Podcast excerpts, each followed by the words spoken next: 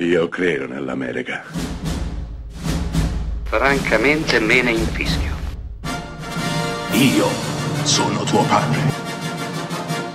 Anna Nishimasa.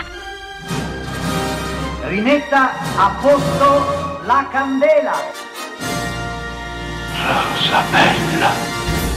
È il 1986 quando Sua Maestà John Carpenter porta al cinema una delle storie più incomprese che il nostro abbia mai diretto. Grosso guai a Chinatown con Kurt Russell. È difficile spiegare ora l'insuccesso di un film praticamente perfetto come questo.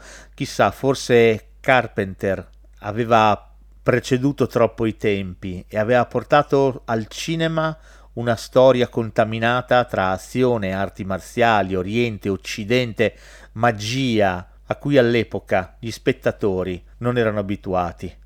Ma bisognava esserci al cinema per vedere quel film meraviglioso che ci ha riempito gli occhi e la testa, appunto grosso guaio a Chinatown. La storia è complicatissima, Jack Barton è un camionista ed è interpretato da Kurt Russell, ha un amico cinese che vive a San Francisco che deve andare all'aeroporto a prendere la sua fidanzata, una cinese dagli occhi verdi. Beh, Jack Barton deciderà di accompagnare l'amico, ma la fidanzata verrà rapita sotto i loro occhi da dei delinquenti cinesi.